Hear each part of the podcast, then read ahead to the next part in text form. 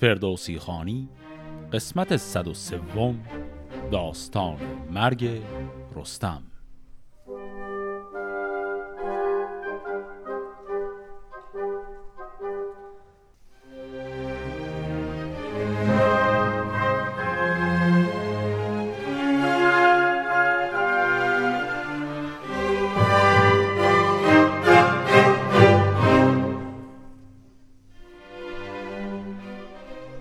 مرگ رستم که بلافاصله بعد از داستان رستم و اسفندیار میاد مثل خیلی داستانهای دیگر شاهنامه برای خودش یک مقدمه مجزا داره.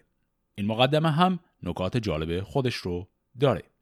یکی از جالبترین نکاتی که در این مقدمه داریم و در خیلی مقدمه های دیگر شاهنامه نداریم ارجاع فردوسی به منبع داستان خودشه. این ارجاع پیچیدگی های خودش رو هم داره. اول بخونیم و بعد یک توضیح کوتاهی در این زمینه بدم. یکی پیر بود نامش آزاد سرف که با احمد سهل بودی به مرو. دلی پرز دانش سری پر سخن زبان پرز گفتارهای کهن.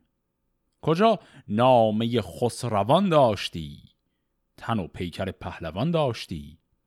به سام نریمان کشیدی نژاد بسی داشتی رزم رستم به یاد. بگویم کنون آنچه از او یافتم سخن را یک اندر دگر بافتم. خب تا همینجای مقدمه ببینیم که چی داره میگه. اسم آورد از دو تا شخص به نام آزاد سرو و شخص دیگری به نام احمد سهل و گفت که هر دو اینها هم مال مرو بودن. این شخص احمد سهل به احتمال زیاد ارجاعش هست به شخصیت تاریخی به نام احمد سهل کامگار یا احمد سهل مرزی فرمانروای شهر مرو بوده از سال 267 هجری تا سال 307 و ایشون علیه حکومت مرکزی ایران که حکومت سامانیان بوده. شورشی می‌کنه و در سال 307 ایشون کشته میشه. از غذا به نظر میاد این آقای آزاد سرو مروزی دوست همراه یا حتی شاید وزیر همین آقای احمد سهل بوده. اطلاعات تاریخی ما درباره آقای آزاد سرو خیلی محدوده. احمد سهل رو می‌شناسیم به خاطر شورشی که علیه سامانیان کرد. به این دلیل اسمش در تاریخ ذکر شده اما اسم آزاد سرو زیاد جایی نداریمش. طبق چیزی که الان از فردوسی خوندیم آقای آزاد سرو کتابی داشته که گفت که نامه خسروان داشتی. این نامه خسروان کلمه ای که فردوسی معمولا برای کتاب منبع خودش به کار می‌بره. این کلمه رو برای ارجاب شاهنامه نصر ابو منصوری هم چند باری به کار برده بود. داره میگه که این داستانی که الان می‌خوام بگم داستان سرگذشت انتهای زندگی رستم از کتاب آقای آزاد سرف اومده. نکته ای که مقدار قضیه رو پیچیده می‌کنه من اشاره خیلی مختصری توی قسمت ویژه که همراه قسمت 20 اومده بود و درباره منابع شاهنامه حرف زدم خیلی مختصر اونجا اسم همین آقای آزادسر رو هم آوردم. یکی از سوالاتی که پژوهشگران شاهنامه هنوز براش جواب قطعی ندارن اینه که آیا این کتاب آقای آزاد سرو جداگانه جدای از شاهنامه ابو منصوری به دست فردوسی رسیده بوده و فردوسی اینجا داستانی که توی این منبع خاص پیدا کرده رو چسبونده به داستانهایی که توی منبع دیگر خودش یعنی شاهنامه ابو منصوریه و در حقیقت اینها رو ادغام کرده با هم یا اینکه نه داستان کتاب آقای آزاد سرو به دست نویسندگان شاهنامه ابو منصوری رسیده بوده. اون نویسندگان در کتاب خودشون لحاظش کرده بودن اون داستان رو و منبع خودشون هم ذکر کرده بودن. یعنی اونجا تو منبع گفته بودن که از اینجای داستان به بعد رو از کتاب آزاد صرف داریم استفاده می‌کنیم. و بعد به همین دلیل منبع غیر مستقیم فردوسی بوده. ما مطمئن نیستیم کدوم که از این دو درسته. که آیا آزاد صرف کتابش به فردوسی رسیده یا کتابش رسیده به نویسندگان ابو منصوری و از اون طریق به فردوسی رسیده. در نهایت برای خواننده که صرفا می‌خواد داستان رو دنبال کنه این نکته چندان نکته مهمی نیست. برای کسانی که پژوهش می‌کنن در شاهنامه و می‌خوان منابع شاهنامه رو بدونن نکته خیلی حیاتیه اما در نتیجه داستان تاثیر خاصی طبیعتا نمی‌گذاره. فردوسی با ذکر منبع داستان خودش حالا می‌خواد مثل خیلی اوقات دیگه چند جمله در نعت و ستایش سلطان محمود بگه و بعد آرام آرام داستان رو شروع کنه. به این شکل میگه. اگر ما من در سپنجی سرای روان و خرد باشدم رهنمای سرارم من. این نامه باستان. بگیتی بمانم یکی داستان. به نام جهاندار محمود شاه ابوالقاسمان فر دیهی مگاه خداوند ایران و نیران و هند ز فرش جهان شد چرو می پرند. به بخشش همی گنج بپراگند به دانایی از نام گنج آگند. بزرگ است تو چون سالیان بگذرد از او گویدان کس که دارد خرد. ز رزم و ز بخشش ز بزم و شکار. ز دادش جهان شد پر از یادگار. خنک آن که بیند کلاه ورا همان بارگاه و سپاه ورا. دو گوش و دو پای من آهو گرفت توهی دستی و سال نیرو گرفت. ببستم بدین گونه بدخواه بخت بنالم ز بخت بد و سال سخت. شب و روز خانم همی. آفرین بر آن دادگر شهریار زمین. همه شهر با من بدین باورند جز آن کس که بد دین و بد گوهرند که تا او به تخت کی برنشست در کین و دست بدی را ببست. بپیچاند را که پیشی کند وگر چند پیشی ز بیشی کند. ببخشاید را که دارد خرد از اندازه روز بر نگذرد از او یادگاری کنم در جهان که تا هست مردم نگردد نهان. بدین نامه شهریاران پیش بزرگان و جنگی سواران پیش. همه رزم و بزم است و رای و سخن گذشته بسی روزگار کهن. همان دانش و دین و پرهیز و رای همان رهنمونی به دیگر سرای ز چیزی که از ایشان پسند آیدش همین روز را سود مند آیدش که از آن برتران یادگارش بود همان مونس روزگارش بود. همی چشم دارم بدین روزگار که دینار یابم من از شهریار که از من پس از مرگ ماند نشان ز گنج شهنشاه گردن کشان مقدمه فردوسی موضوعش واضحه و خیلی شبیه موضوعی که چندین بار دیگه هم گفته. نه و ستایش کرد سلطان محمود رو. مقداری شکوه از روزگار کرد ذکر کرد که هم توهیدست شده هم سن و سالش رفته بالا و پیری و کهنسالی داره اذیتش می‌کنه و آرزو کرد که انقدری زنده بمونه که این کتاب رو بنویسه تقدیم کنه به پادشاه. هم از پادشاه بتونه سله و پاداشی بگیره. و هم اینکه این کتاب ازش به یادگار بمونه. و بعد هم ذکر کرد که این کتاب برای خود سلطان محمود هم خوبه چون نام سلطان محمود رو هم به یادگار می‌گذاره. اینها رو که گفت با یک بیت مقدمه رو تمام می‌خواد بکنه و می‌خواد وارد داستان بشه. کنون بازگردم به گفتار سرف فروزنده سهل ماهان به مرو. حالا بریم و داستان رو شروع کنیم.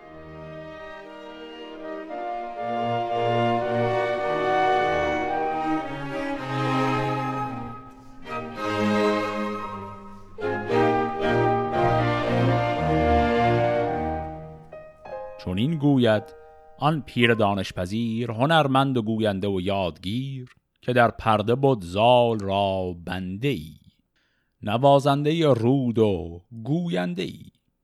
کنیزک پسر زاد روزی یکی که از ماه پیدا نبود اندکی. به بالا و دیدار سام سوار از او شاد شد دوده نامدار. پس داستان اینطور شروع میشه که زال یک کنیزکی داشته که این کنیز براش یک پسری آورده بوده. ستاره شناسان و گنداوران ز کشمیر و کاول گزیده سران از آتش پرست و ز یزدان پرست. برفتند با زیج رومی به دست گرفتند یک سر شمار سپهر که دارد بدین کودک خورد مهر. ستاره شمر کان شگفتی بدید همی این بدان آن بدین بنگرید. بگفتند با زال سام سوار که از بلند اختران یادگار گرفتیم و جستیم راز سپر ندارد بدین کودک خورد مهر. چون این خوب چهره به مردی رسد به گاه دلیری و گردی رسد کند تخمه سامن ایرم تباه. شکستن در آید بدین دستگاه. همی سیستان زو شود پرخروش. همه شهر ایران براید به جوش. شود تلخ از او روز بر هر کسی. و از آن پس بگیتی نماند بسی. پس دیدیم که این نوزاد که به دنیا اومده ستاره شناسان اومدن و تالش رو ببینن و در تالش اینو می‌بینن که این فرزند وقتی بزرگ میشه کل دودمان خاندان سام رو می‌خواد نابود کنه. غمی گشت از آن کار دستان سام. زدادار گیتی همی برد نام به یزدان چنین گفت که رهنمای؟ تو داری سپهر روان را به پای به هر کار پشت و پناهم تویی نماینده رای و راهم تویی سپهر آفریدی و اختر همان همه نیکوی بادمان زین گمان. جز از کام آرام و خوبی مباد. ورا نام کردان سپه بود شغاد. همی داشت مادر. چو شد سیر شیر دل آرام و گوینده و یادگیر بدان سال کودک فرافراخت یال بر شاه کاول فرستاد زال. جوان شد به بالای سرو بلند. سواری دلاور به گرز و کمند. سپهدار کاول بدو بنگرید. همی تاج و تخت کیان را سزید. به گیتی به دیدار او بود شاد بدو داد دختر ز بهر نژاد. ز گنج بزرگان چه بود در خورش فرستاد با نام ور دخترش. همی داشتش چون یکی تازه سیب که اختر نبودی بر او بر نهیب. پس این فرزند وقتی به دنیا میاد نام شغاد رو برش می‌گذارن. از یک سنی که بزرگتر میشه زال میفرسته اون رو پیش پادشاه کاول که اونجا بزرگ شه. به سن بلوغ که می‌رسه پادشاه کاول او رو به دامادی خودش برمیگزینه دخترش رو بهش میده. به این شکل شغاد سری میون سرها در میاره. بزرگان ایران و هندوستان زرستم زدندی همی داستان. چنان بود که هر سال یک چرم گاو ز کاول همی خواستی باج و صاف این اصطلاح چرم گاو که اینجا شنیدیم یعنی یک چرم گاو رو کامل در قالب یک کیسه در نظر بگیرید. میشه مثلا چیزی در حد یک گونی بزرگ از جنس چرم. این رو پر از سکه باید می‌کردن و هر سال این می‌شده حجم خراج و مالیاتی که از کابل باید به رستم می‌دادن. این پادشاه کابل الان دیگه خیلی فرق می‌کنه با اون پادشاه کابلی که خیلی وقت پیش داشتیم که هم خانواده و هم کیش بود با خاندان زال. این پادشاه کابلی افکاری داره در ذهنش. اینطوری میگه. در اندیشه مهتر کاولی چنان بود که از او رستم زاولی نگیرد ز کار درم نیز یاد. از آن پس که داماد او شد شغاد. چه هنگام باج آمد آن بستدند. همه کاولستان به هم برزدند. پس این پادشاه کاولی نقشه ای داشته تو ذهنش. شغاد که پسر جدید این خاندان بوده رو به دامادی خودش در آورده و بعد حد زده که خب به واسطه فامیل شدنش با این خاندان دیگه لازم نیست مالیات خراج بده. این استدلالی بود که برای خودش کرده. ولی به فصل مالیات که رسید اومدن و مالیات همیشگی رو ازشون گرفتن. دوژم شد ز کار برادر شغاد. نکردان سخن پیش کس نیز یاد. چون این گفت با شاه کاول نهان که من سیر گشتم ز کار جهان. برادر که او راز من شرم نیست مرا سوی او راه و آزر نیست. چه مهتر برادر چه بیگانه ای چه فرزان مردی چه دیوانه ای بسازیم او را به دام آوریم به گیتی بدین کار نام آوریم. بگفتند و هر دو برابر شدند به دندیشه از مایه برتر شدند. نگر تا چه گفته است مرد خرد؟ که هر کس که بد کرد کیفر برد. شبی تا برآمد ز کوه آفتاب دو تن را سر اندر نیامد به خواب.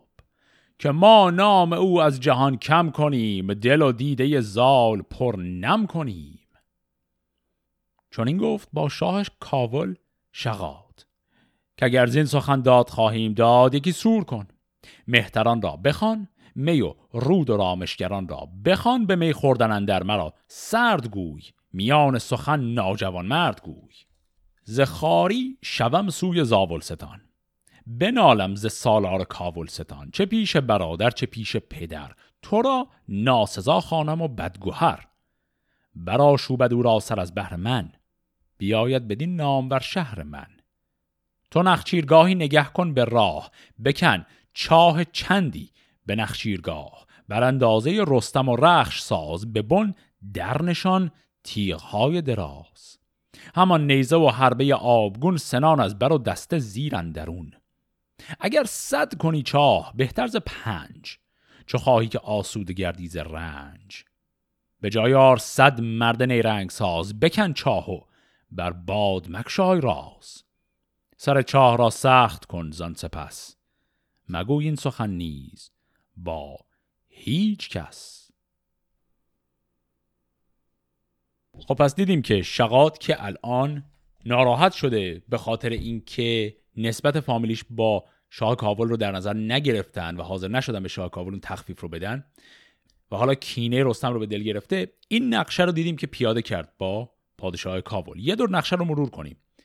به شاه کابل گفت یه مجلس سوروساتی به پا کن.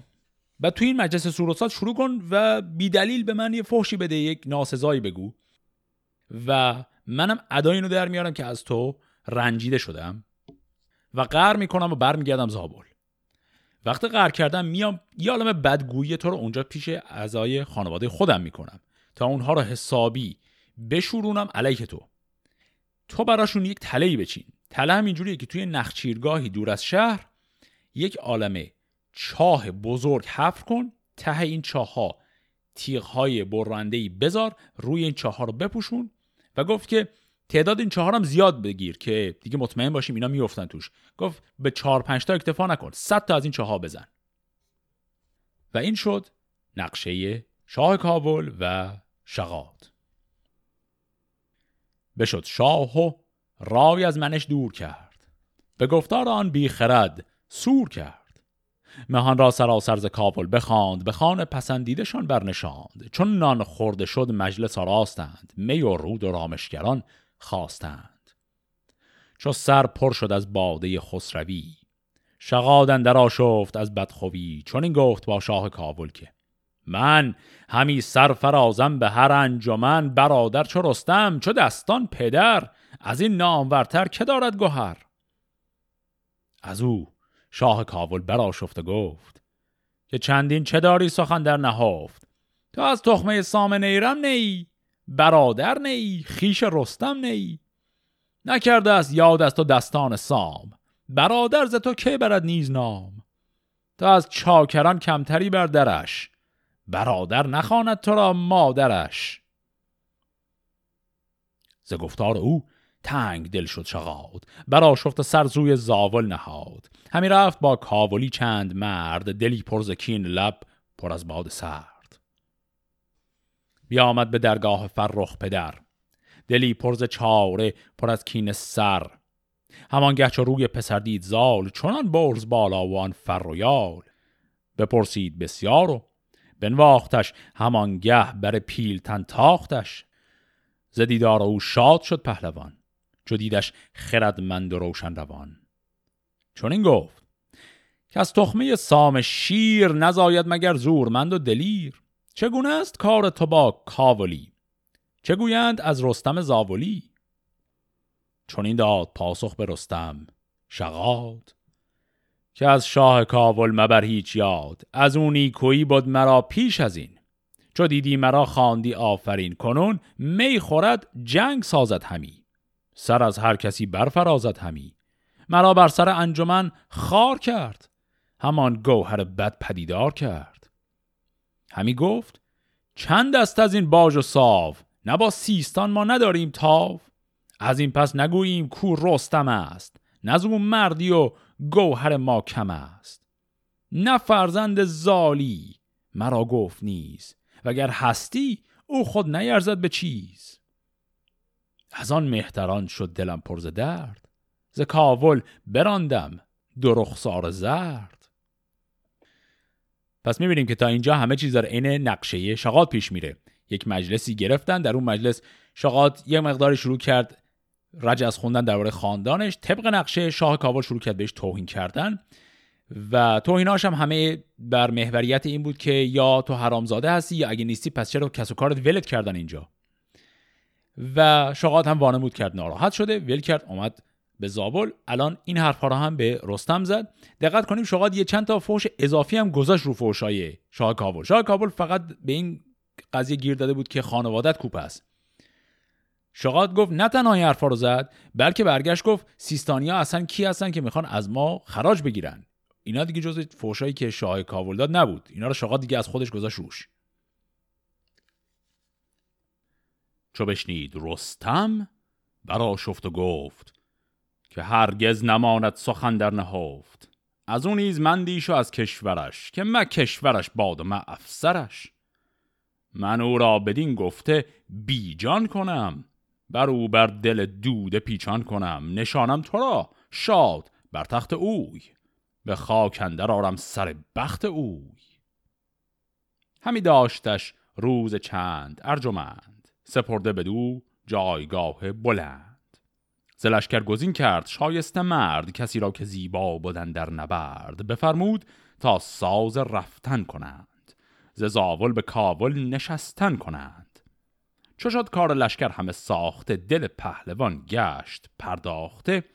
بیامد بر مرد جنگی شغاد که با شاه کاول مکن رزم یاد که اگر نام تو برنویسم براب به کاول نیابد کس آرام و خواب. برانم که او زین پشیمان شده است و از این رفتنم سوی درمان شده است. بیارد کنون پیش خواهشگران ز کاول گزیده فراوان سران. خب از این هم مرحله دوم نقشه شقاده مرحله اول این بود که رفت و شکایتش رو کرد و رستم هم خیلی سریع آشفته شد و گفت اصلا من میرم شاه کاول رو می‌کشم به جاش تو رو می‌گذارم. یه چند روز که شقاد مهمونش بود و موند یه کمی خشمش کمتر شد. شقاد برگشت بهش گفت که نه اصلا نمی‌خواد بریم باشون بجنگیم. اینا از تو اینقدر میترسن و حساب می‌برن که هم که صرف این که بدونن تو درگیر این قضیه شدی اینا به غلط کردن میافتن.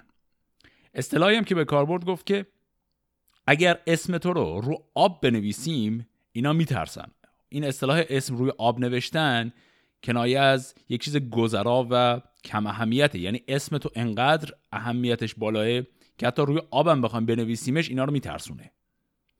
و خب این هم می‌دونیم نقشه شقاده می‌خواد رستم رو بفرسته به یک مهمانی پیش شاه کاول که همون جاییه که اون تله ها رو آماده کردن. وقتی که شقاد این حرف ها رو می‌زنه رستم این جواب رو میده. چون این گفت رستم که این است راه. مرا خود به کابل نباید سپاه. زواره بس و نامور صد سوار. پیاده همان نیز صد نامدار. پس شقاد به این شکل رستم رو مجاب کرد که لشکر با خودش نیاره برای جنگ با کاول. خود رستم به همراه برادر ایزواره به اضافه یه تعداد خیلی کمی سوار با همدیگه برن به سمت کابل.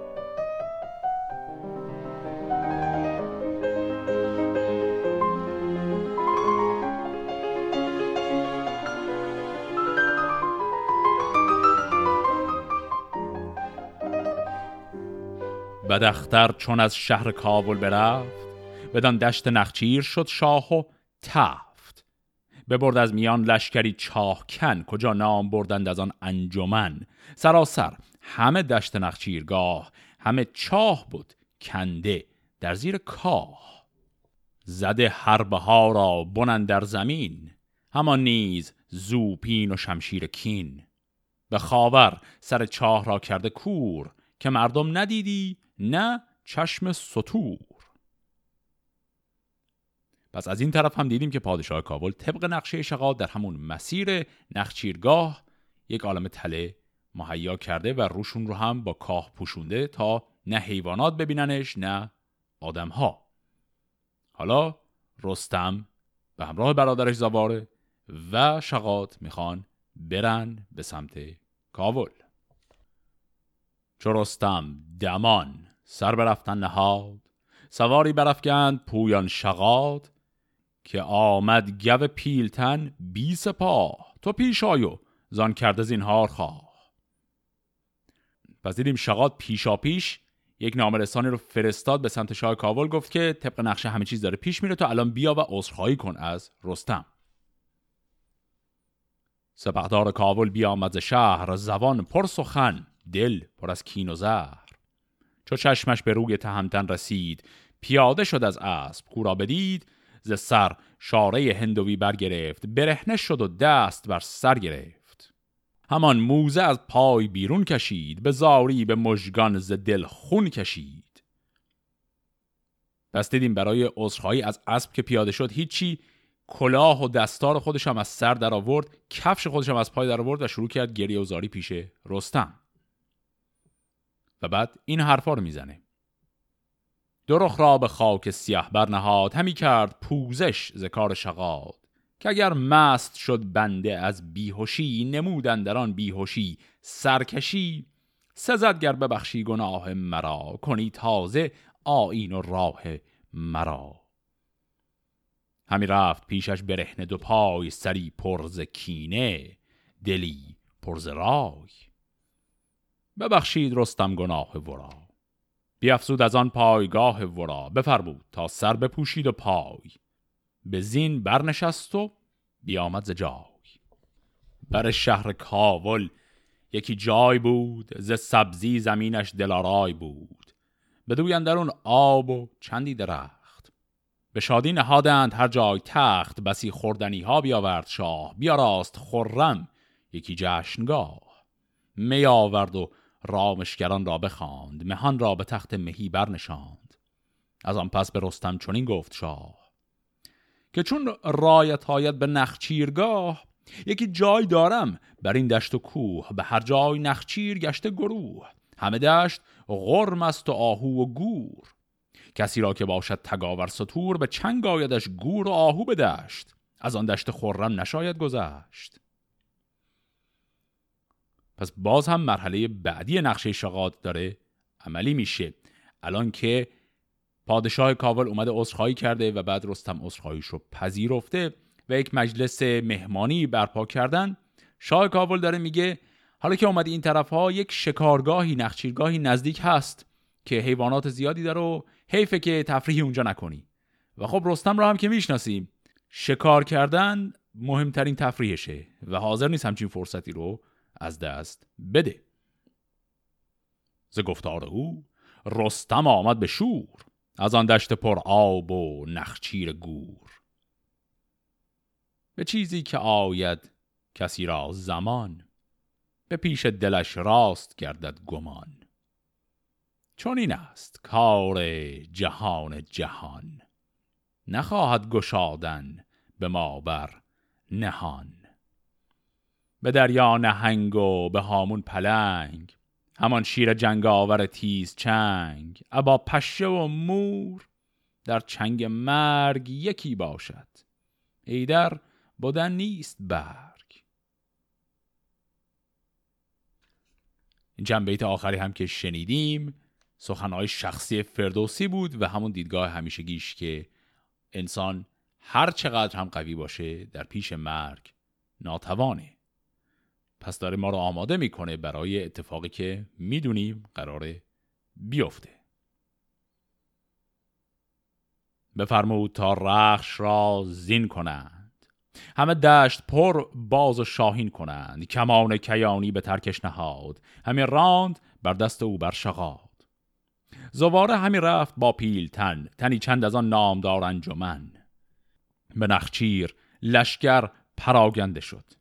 اگر کندگر سوی آگنده شد. این اصطلاح کندگر هم یعنی همون چاهکن همون کسانی که اونجا رو کندن.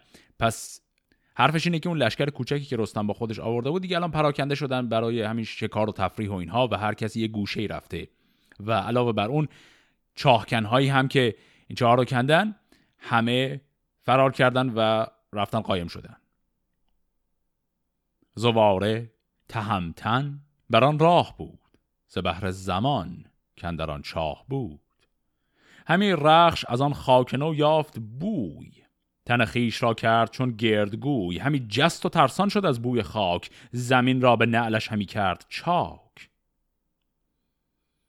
پس رخش حدسی می‌زنه که این خاکی که این اطراف است خاک تازه است. خاک تازه کنده شده است و حدس می‌زنه یه خبری شده و بیقرار و بیتاب میشه. چون این تا بیامد میان دو چاه نزد گام رخش تگاور به راه. دل رستم از رخش شد پرز خشم زمانش خرد را بپوشید چشم. یکی تازیانه برآورد نرم بزد. تنگ دل رخش را کرد گرم. چون او تنگ شد در میان دو چاه ز چنگ زمانه همی جست راه. دو پایش فرو شد به یک چاه سار نبود جای آویزش و کارزار. بن چاه پر حربه و تیغ تیز جای مردی و راه گریز. بدرید پهلوی رخش سترگ بر و پایان پهلوان بزرگ. به مردی تن خیش را برکشید دلیر از بن چاه سر برکشید. چو با خستگی چشم ها برگشاد بدیدان بدندیش روی شغاد. بدانست کان چاره و راه اوست. شغاد فریبنده بدخواه اوست. بدو گفت که ای مرد بدبخت شوم ز کار تو ویران شد آباد بوم. پشیمانی آید تو را این سخن. بپیچی از این بد نگردی کهن. چون این پاسخ آورد ناکس شغاد که گردون گردان تو را داد داد. تو چندین چه یازی به خون ریختن به دیران به تاراج آویختن. گه آمد که بر تو سرایت زمان شوی کشته بر دست آهرمنان. همانگه سپهدار کاول ز راه به دشتن در آمد به نخچیرگاه. گو پیلتن را چنان خسته دید همان خستگی هاش نابسته دید. پس دقت کنیم که اول رخش حاضر نشد بره توی این چاه. رستم که دستن در جریان نبود یک تازیانه مختصر به رخش زد که حرکت کنه. رخش پاش لغزید وارد یکی از این چاه ها شد زخمی شد خود رستم هم باش زخمی شد. اما رستم به هزار سختی و بدبختی خودش از این چاه کشید بیرون و اومد بالا ولی خیلی زخمی شده طبیعتا. و بعد در همین حالت زخم چند کلامی به شغاد گفت. شغاد هم جواب داد و توی این حین و بین پادشاه کاول هم رسید. بدو گفت که دار سپاه؟ چه بودت بدین دشت نخچیرگاه؟ شوم زود چندی پزشک آورم ز درد تو خونین سرشک آورم مگر خستگی هات گردد درست؟ نباید مرا رخ به خون آب شست. پس شاه کاول می‌خواد یه زرنگ بازی کنه. تا الان نقشش با نقشه شغاد یکی بود. اما الان داره خودش می‌زنه به نفهمی. یه دفعه اومده میگه ای چی شد؟ چرا تو اینجوری زخمی شدی؟ بذار من برم الان یه پزشک بیارم. ولی خب این کلکش رستم رو گول نمی‌زنه. تهمتن. چون این داد پاسخ بدوی. که ای مرد بد گوهر چار جوی سر آمد مرا روزگار پزشک. تا بر من مپالای خونین سرشک. فراوان بمانی سرایت زمان. کسی زنده بر نگذرد با آسمان. نه من بیش دارم ز جمشید فر که با برید بیور میانش به در. این بیت یک کم شاید توضیح بخواد. داره ارجاع میده به ماجرای سرنوشت جمشید. این کلمه بیور شاید خاطرتون باشه شاید هم نه. نام دیگر زحاک بود. در همون داستان زحاک اون شروع اول داستان که تازه زحاک هنوز پادشاه نشده بود و خواست معرفی بشه دو تا نام براش ذکر شد. یکیش بیورسب بود یکی همین زحاک. الان داره ارجاع میده به اون نام دیگره زحاک و بعد هم این گفت میانش به در یعنی به اره پس داره ارجاع میده به همون ماجرایی که زحاک جمشید رو با اره کشت. و بعد ادامه میده. نه از آفریدون و از کیقباد بزرگان و شاهان فرخ نژاد گلوی سیاوش به خنجر برید گروی زره چون زمانش رسید. همه شهریاران ایران بودند به رزمندرون نر شیران بودند. برفتند و ما دیرتر مانده ایم چو شیر ژیان بر گذر مانده ایم فرامرز پور جهان بین من بیاید بخواهد ز تو کین من. چون این گفت پس با شغاد پلید که اکنون که بر من چونین بد رسید. ز ترکش برآور کمان مرا به کار آوران ترجمان مرا. به زه کن بنه پیش من باد و تیر. نباید که آن شیر نخشیر گیر ببیند مرا. زو گزند آیدم کمانی بود سود من دایدم ندرد مگر زند شیری تنم زمانی بود تن به خاک افکنم. خب این حرفایی که به شقاد زد نکته جالبی داشت که مروری بکنیم. قبلش به پادشاه کاول گفت که به هر حال من که بزرگتر از اون همه پادشاهان بزرگ قبلی نیستم. همه زمان مرگشون که فرا رسید کشته شدن. منم الان زمانم الان رسیده و در نهایت هم یه جمله دیگه به پادشاه کاول گفت اونم این که فرامرز پسر من میاد انتقام منو می‌گیره از تو. این بحث که تموم شد. رو کرد به شقاد و گفت ببین من دارم میمیرم الان. زخم ها کاریه. ولی الان ما وسط این نخچیرگاه هستیم. حیوانات وحشی اینجا هستن. این چند دقیقه آخر که از عمر من هست منو همینجوری ول نکن. این کمان منو به من بده که اگر حیوان وحشی به من حمله کرد من بتونم از خودم دفاع کنم. یک اصطلاح خاصی هم اینجا به کار برد. وقتی می‌خواست بگه این کمان منو بده گفت به کار آوران ترجمان مرا. کلمه ترجمان یعنی همون مترجم. اینجا در این معنای کنایی داره به کار میره و معنی کنایش هم خیلی جالبه. دیدیم که پهلوانان بزرگ وقتی به جنگ می‌رفتن یه مترجم با خودشون میبردن.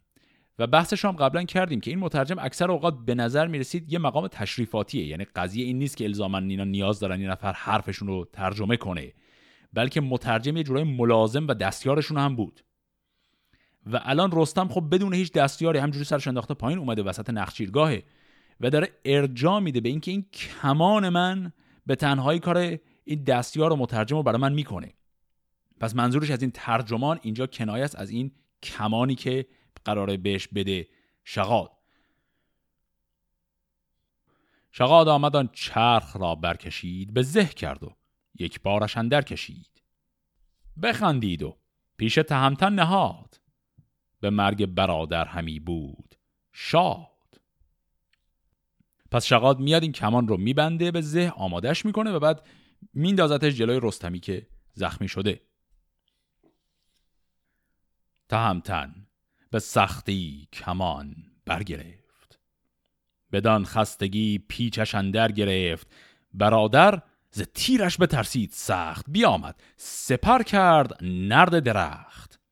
درختی بدید از برابر چنار. بروبر گذشته بسی روزگار. میانش توهی برگ و بارش به جای.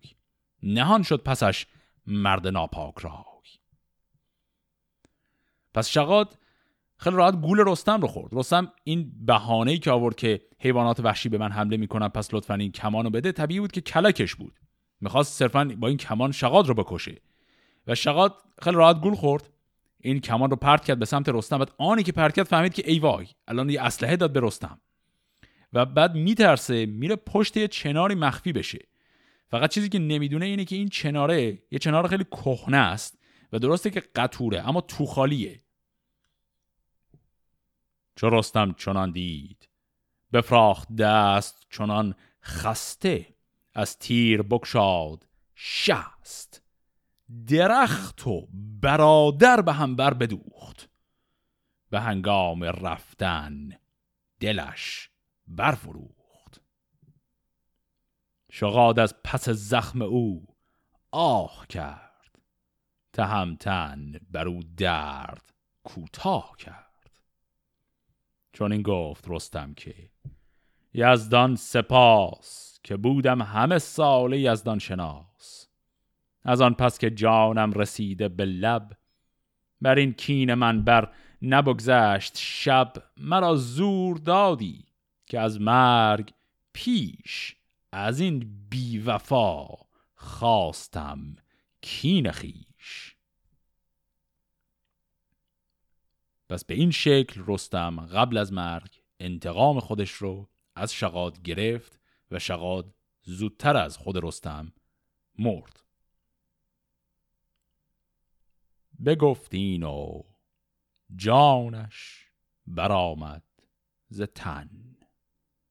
بر او زار و گریان شدند انجمن.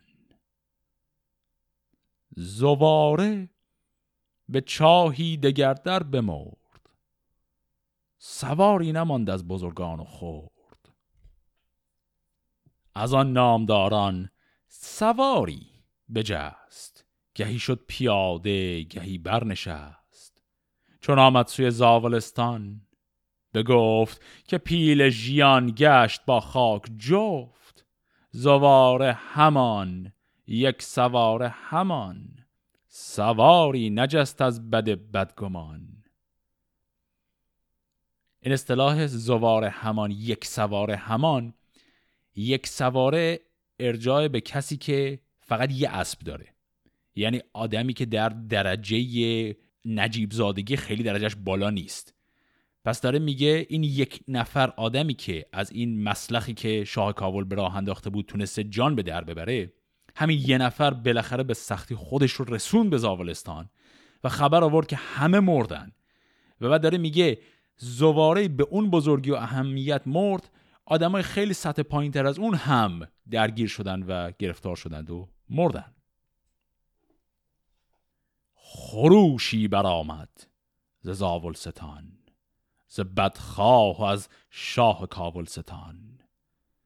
همی ریخت زال از بر یال خاک همی کرد روی و بر خیش چاک. همی گفت زار ای گو تن نخواهم که پوشد تنم جز کفن. گو سرفراز اجده های دلیر زواره که بود نام بردار شیر. شغادان به نفرین شورید بخت بکند از بنان خسروانی درخت. که داند که با شیر روباه شوم همی کین سگالت بدان مرز و بوم. که دارد به یاد این چنین روزگار؟ که داند شنیدن از آموزگار؟ که چون رستمی پیش پیری چو خاک به گفتار روباه گردد هلاک؟ چرا پیش ایشان نمردم به زار؟ چرا ماندم در جهان یادگار؟ چرا بایدم زندگانی و گاه چرا بایدم خواب آرامگاه؟ گوا شیرگیرا یلا مهترا دلاور جهانگیر گنداورا.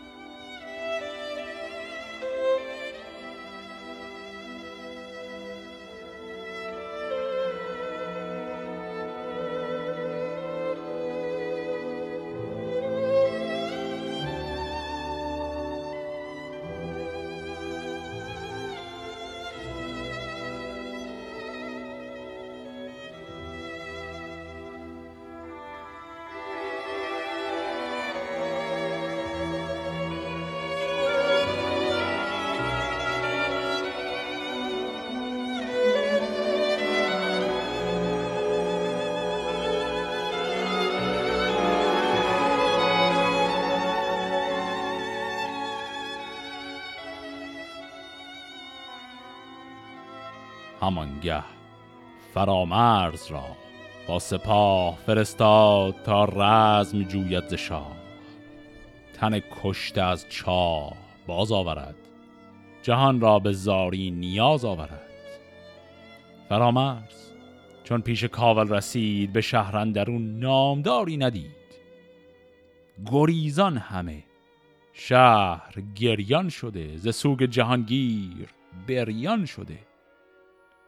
بیامد بدان دشت نخچیرگاه به جایی کجا کنده بودند چاه. ببردند بسیار باهوی تخت نهادند بر تخت زیبا درخت. کلمه باهوی یعنی تخته یا الوار. پس یه عالمه الوار بردند که نعش این پهلوانان رو روش بذارن. و کلمه زیبا درخت هم اینجا ارجاع داره به تن رستم. گشادان میان بستن پهلوی براهیخت زو جامعه خسروی. نخستین بشستندش از خون گرم بر و یال و ریش و تنش نرم نرم. همی انبر و زعفران سوختند به زر خستگیهاش بردوختند. همی ریخت بر تارکش بر گلاب بگسترد بر تنش کافور ناب. به دیبا تنش را بیاراستند و از آن پس گل و مشک و می خواستند کفندوز بر وی ببارید خون. به شانه زدان ریش کافور گون نبود جای تن را همی بر دو تخت. تنی بود اگر سایه گستر درخت یکی نغز تابوت کردند ساج بر او میخ زرین و پیکرز آج. همه درزهایش گرفته به قیر برالوده بر قیر مشک و عبیر. ز چاهی برادرش را برکشید بشست و برو جامه ها گسترید. بر مشک و کافور و روشن گلاب چنان هم همی ریخت بر جای خواب. و از آن پس تن رخش را برکشید همی دوخت جایی کجا خسته دید؟ بشستند و کردند دیبا کفن. بجستند جایی بن نارون برفتند بیدار دل درگران بریدند از او تخته های گران. دو روز در آن کار شد روزگار تن رخش بر پیل کردند بار. پس دیدیم که اول تن رستم رو میارن شستشو میدن بر تابوت می‌گذارن. عین این کار رو با زواره هم می‌کنند و در نهایت هم سراغ رخش رفتند و برای رخش هم مجبور شدن یک تابوت خاصی بسازند. از چوب نارون که دو روز فقط ساختنش طول کشید و در نهایت اون تابوت رو هم فیلها باید میکشیدند و میبردند. ز کاول ستان تا به زاول ستان زمین شد. به کردار غلغل ستان زن و مرد بود ایستاده به پای پی را نبود بر زمین نیز جای. دو تابوت بر دست بگذاشتند از انبوه چون باد پنداشتند به دو روز و یک شب به زاول رسید. کسش بر زمین برنهاده ندید. پس انقدر جمعیت سوگواران زیاد بود که کل جاده مسیر از کاولستان تا زاولستان همجور آدم وایستاده بود و این تابوت ها رو روی دست همجوری می بردن و دو روز و یک شب طول کشید تا این برسه و تو طول این دو روز و یک شب حتی یک بارم این تابوت رو زمین گذاشته نشد. زمانه شد از درد او با خروش. تا گفتی که هامون برآمد به جوش. کسی نیز نشنید آواز کس. همه بوم ها موی گر بود و بس. به باغندرون دخمه ای ساختند سرش را به دبر اندر افراختند. برابر نهادند زرین دو تخت بر آن خواب نیده گو نیک بخت هر کس که بود از پرستندگان از آزاد و از پاک دل بندگان. همین مشک با گل برآمیختند به پای گو پیلتن ریختند. همی هر کسی گفت که نامدار چرا خواستی مشک و انبر نسار نخواهی همی پادشاهی و بزم نپوشی همی ببر هنگام رزم نبخشی همی گنج دینار نیز. همانا که شد پیش تو خار چیز. کنون شاد بادی به خرم بهشت که یزدانت از داد و مردی سرشت. در دخمه بستند و گشتند باز. شد آن نامور شیر گردن فراز چه جویی همی زین سرای سپنج؟ که از آغاز رنج است و فرجام رنج. بریزی به خاک ارهم زاهنی اگر دین پرستی و راهرمنی تو تا زنده ای سوی نیکی گرای مگر کامیابی به دیگر سرای. پس اینجا رستم و برادرش هر دو در زاولستان به خاک سپرده شدند. حالا میمونه ماجرای فرامرز و انتقامش از شاه کاول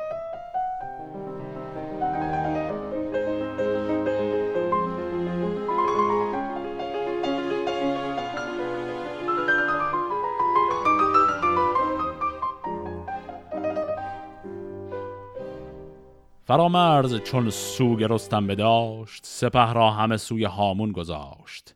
در خانه پیلتن باز کرد. سپه راز گنج پدر ساز کرد. سهرگه خروش آمد از کرنای هم از کوس روین و هندی درای سپاهی. ز زاول به کاول کشید که خورشید گشت از جهان ناپدید.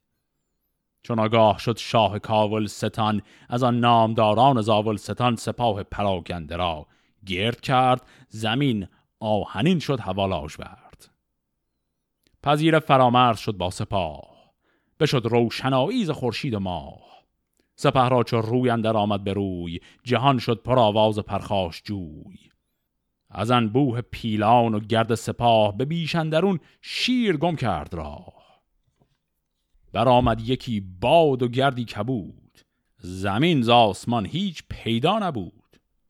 بیامد فرامرز پیش سپاه دو دیده نبرداشت از روی شاه. چو برخواست آوای کوس از دروی بیارام شد مردم جنگجوی. فرامرز با خارمای سپاه بزد خیشتن تیز بر قلبگاه. ز گرد سواران هوا تار شد سپهدار کاول گرفتار شد. پراگنده گشتن سپاه بزرگ دلیران زاول به کردار گرگ ز هر سو بر ایشان کمین ساختند. پس لشکرندر همی تاختند.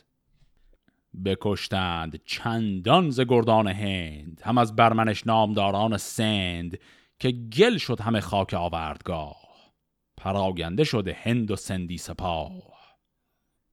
دل از مرز و از خانه برداشتند. زن و کودک خورد بگذاشتند. تن مهتر کاولی پرز خون فکنده به صندوق پیلندرون. بیاورد لشکر به نخچیرگاه به جایی کجا کنده بودند چاه. همی برد بدخواه را بست دست. زخیشان او نیز چل بود پرست. ز پشت سپه بود زهی برکشید. چنان خان و پیامد پدید. ز چاه اندر آویختش سرنگون تنش پرز خاک و دهان پرز خون. چهل خیش او را بر آتش نهاد. و از آن جایگه رفت سوی شغاد. به کردار کوه آتشی برفروخت شغاد و چنار و زمین را بسوخت. چو لشکر سوی زاولستان کشید همه خاک او سوی دستان کشید. چو روز جفا پیش کوتاه کرد به کاول یکی دنبری شاه کرد. از آن دودمان کس به کاول نماند که من شور تیغ ورا برنخاند. پس دیدیم فرامرز رفت در این نبرد خیلی پرشور و گرم خیلی سریع شاه کاول را اول اسیر کرد. بعدم در یک بیت ذکر شد که فرامرز هیچ قارتی نکرد شهر کاول رو. گفت که دل از مرز و از خانه برداشتند زن و کودک خورد بگذاشتند. یعنی هیچ کس رو اسیر نکردن از شهروندای عادی هیچ خانه رو غارت نکردن. فقط رفته بودن برای این انتقام. و بعد شاه کابل و نزدیکانش رو آورد. اون رو پرتابش کرد در همون چاهی که خودش حفر کرده بود و بقیه رو هم سوزون در آتش و بعد هم نعش شقات که همجور چسبیده بود به اون درخت چنار به خاطر تیری که رستم زده کل اون درخت و اون نعش همه رو سوزوند. و در نهایت هم ذکر کرد که یک فرد دنبری. دنبر اسم یک شهر قبلا اسمش آمده. یک فردی از اونجا رو به عنوان پادشاه جدید کابل منصوب کرد و همه رو وادار کرد که باهاش بیعت کنن و قبولش کنن و به این شکل کل اون دودمان شاه کابل قبلی رو نابود کرد و ریشه پادشاهیشون رو هم خشکوند. ز کابل بیامد پر از داغ و دود. شده روز روشن بر او بر کبود. خروشان همه زاولستان و بست. یکی را نبود جامه بر تندرست پس می‌بینیم مردم منطقه زاولستان هنوز در حال سوگواری و عزاداری طوری که جامعه ها را همه پاره کردن و یک لباس درست کسی تنش نیست. به پیش فرامرز باز آمدند. دریده بر و با گداز آمدند. به یک سال در سیستان سوگ بود. همه جامعه هاشان سیاه و کبود. پس یک سال این عزاداری هست. تا الان عزاداری زال رو شنیدیم اما خبری از عزاداری روداوه نشنیدیم. و الان می‌خوایم یک سر بریم سراغ روداوه. ولی داستان وقتی گذاشت بره سراغ روداوه که اصل عزاداری تمام شده و الان یه مدت زمانی گذشته از عزاداری. چون این گفت روداوه روزی به زال که از داغ و سوگ تهمتن بنال. همانا که تا هست گیتی فروز از این تیر تر کس ندیده است روز. بدو گفت زال ای زن کم خرد غم ناچریدن بدین بگذرد. برا شفت روداوه سوگند خرد که هرگز نیابد تنم خواب و خرد روانم روان گو پیل تن مگر باز بیند بدان انجمن. خب این صحنه خیلی صحنه پیچیده ای بود. دقیق مرورش کنیم. الان همونطور که عرض کردم یه مدتی گذشته از اصل عزاداری. یک سال عزاداری کردن و تمام شده. این عزاداری که تمام شده روداوه یک روز به زال میگه تو چرا دیگه عزاداری نمی کنی دیگه از این بدتر هم مگه میشه؟ زال اما در جواب خیلی خشن و خشمالود اتاب می‌کنه به روداوه. جمله که زال گفت این بود که غم ناچریدن بدین بگذرد. ناچریدن یعنی غذا نخوردن. یعنی گفت که غم گرسنگی یعنی غم اینکه آدم به زندگی خودش نرسه از این غمه که تو داری شدیدتره. حالا این حرف اصلا یعنی چی؟ حرفی که زال می‌خواد بزنه معنی منطقی پشتش اینه که آدمیزاد نمی‌تونه تا ابد عزادار بمونه. بهتر بعدش یه مدت عزاداری برگرده آدم به زندگی متعارف خودش. اما خب حالا چرا زال اینو با این لحن بد و با این شکل گفت؟ هر کسی که در زندگیش به حال به عزای یک آدم عزیزی نشسته باشه یه نکته رو می‌دونه به تجربه.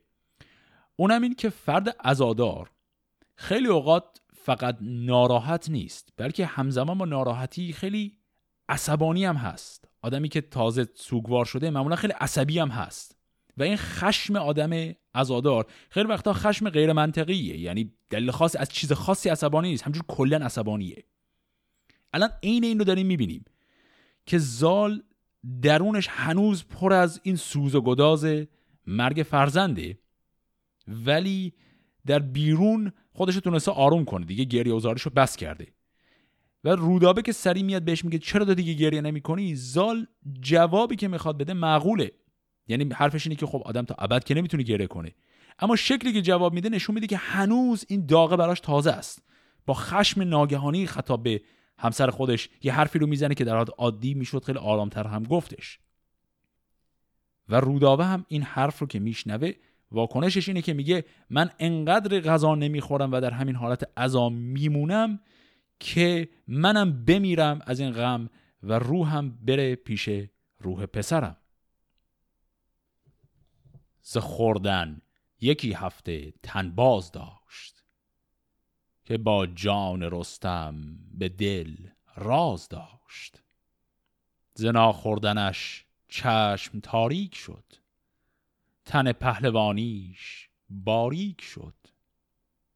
زهر سو که رفتی پرستنده چند همی رفت با اوز بیم گزند. سر هفته رازو خرد دور شد. ز دیوانگی ماتمش سور شد. پس یک هفته تمام روداوه هیچی نمی‌خوره لب به هیچ غذایی نمی‌زنه. طوری که آرام آرام اصلا تن و بدنش به یک وضع خیلی بدی میفته. و به آخر هفته که می‌رسه دیگه مشکل از تن و بدن رد میشه. شروع می‌کنه مشاعرش رو هم از دست دادن و میگه که رفت به حالت دیوانگی. و در اون حین اون حال دیوانگی روداوه یه کار عجیبی می‌کنه. بیامد به مطبخ به هنگام خواب. یکی مرد ماری بدید اندراب بزد دست و بگرفت بی جان سرش. بران بود که از مار سازد خورش. پرستنده از دست روداوه مار بود و گرفتندشن در کنار. کشیدندش از جای ناپاک دست ببردند به ایوان به جای نشست. به جایی که بودیش بنشاختند ببردند خان و خورش ساختند همی خورد هر چیز. تا گشت سیر. فگندند پس جامعی نرم زیر. بخفت و براسود از اندوه رنج. ز تیمار مرگ و از اندوه گنج. خورش خواست که از خواب برخواست نیز. ببردند هر گونه بسیار چیز. چو باز آمدش هوش با زال گفت که گفتار تو با خرد بود جفت. هر آن کس که او را خور و خواب نیست غم و مرگ با جشن و سورش یکیست. برفت او و ما از پس او رویم. به داد جهان آفرین بگرویم. به درویش دادان چه بودش نهان همی گفت با کردگار جهان که ای برتر از نام و از جایگاه روان تهمتن بشوی از گناه. بدان گیتیش جای ده در بهشت برش ده ز تخمی که ای در بکشت. خب این اتفاقها رو مرور کنیم. پس وقتی که از شدت غذا نخوردن روداوه به حالت جنون و دیوانگی افتاد یک شب ناگهان وقت همه خواب بودند رفت در مطبخ و حالا به دلیلی که نمی‌دونیم چی یک مار مرده پیدا کرد تو آب و رفت این مار مرده رو ورداشت و خواست که بخورتش. خواست گاز بزنه و شروع کنه این مار رو بخوره. و این کنیزایی که پشت سرش همه جا باهاش می‌رفتن سریع اینو دیدن ما رو از دستش گرفتن بردن نشوندنش یک جایی یه غذای درستی بهش دادن خورد و بعدم بردن خوابوندنش. و اینکه غذا خورد و خوابید بلند که شد حالت جنونش از دست رفته بود و عقلش برگشت و دوباره یک مقدار غذا خورد و بعد گفتگویی داشت با زال که طی اون گفت که بله حرفی که زال زد درسته. آدم نباید تا آخر عمرش عزادار بمونه. و لحظه ای که عزاداریش تمام شد یک دعای خوند از خدا خواست که روح رستم رو ببره بهشت.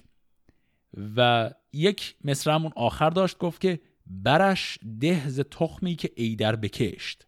کلمه بر اینجا به معنای میوه است. ارجاع داره به این که در بهشت سزای اون کاری که در این دنیا کرد رو بهش بده.